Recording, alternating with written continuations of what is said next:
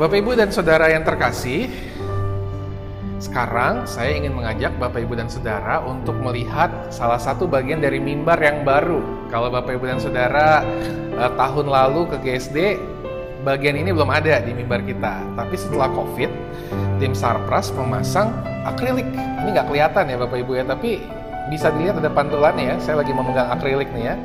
Nah, akrilik ini Bapak Ibu dan Saudara difungsikan atau diberikan kepada di mimbar agar melindungi melindungi eh, orang-orang uh, yang ada di sekitar ya supaya kalau saya berbicara dengan suara kencang keluar uh, cipratan misalnya begitu ya itu tidak menular uh, tidak menyebar ke orang lain dan mengenai akrilik ini. Memang fungsi akrilik di banyak gereja saat ini adalah melindungi orang-orang ketika dia berbicara agar tidak melukai orang lain gitu ya. Nah, Bapak Ibu dan saudara-saudara yang terkasih dalam Tuhan, uh, akrilik ini mengingatkan kita juga mengenai Tuhan kita ya. Tuhan kita dikatakan dalam Mazmur 121 ayatnya yang ketiga sampai yang kelima, ia adalah penjaga kita. Dia menjaga kita dari segala macam bahaya. Dia tidak pernah tidur.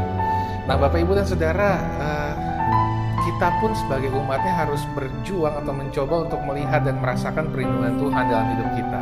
Ada banyak hal yang bisa kita syukuri salah satunya. Dengan cara itu kita akan merasakan bagaimana Tuhan itu melindungi kita. Maka apa pun masalah kita, mari kita belajar bersyukur dan coba kita lihat bagaimana perlindungan Tuhan itu hadir dalam kehidupan kita dan keluarga kita. Maka selamat menjalani hidup ini bersama pelindung kita yang sejati, yaitu Tuhan kita Yesus Kristus. Tuhan memberkati kita. Amin.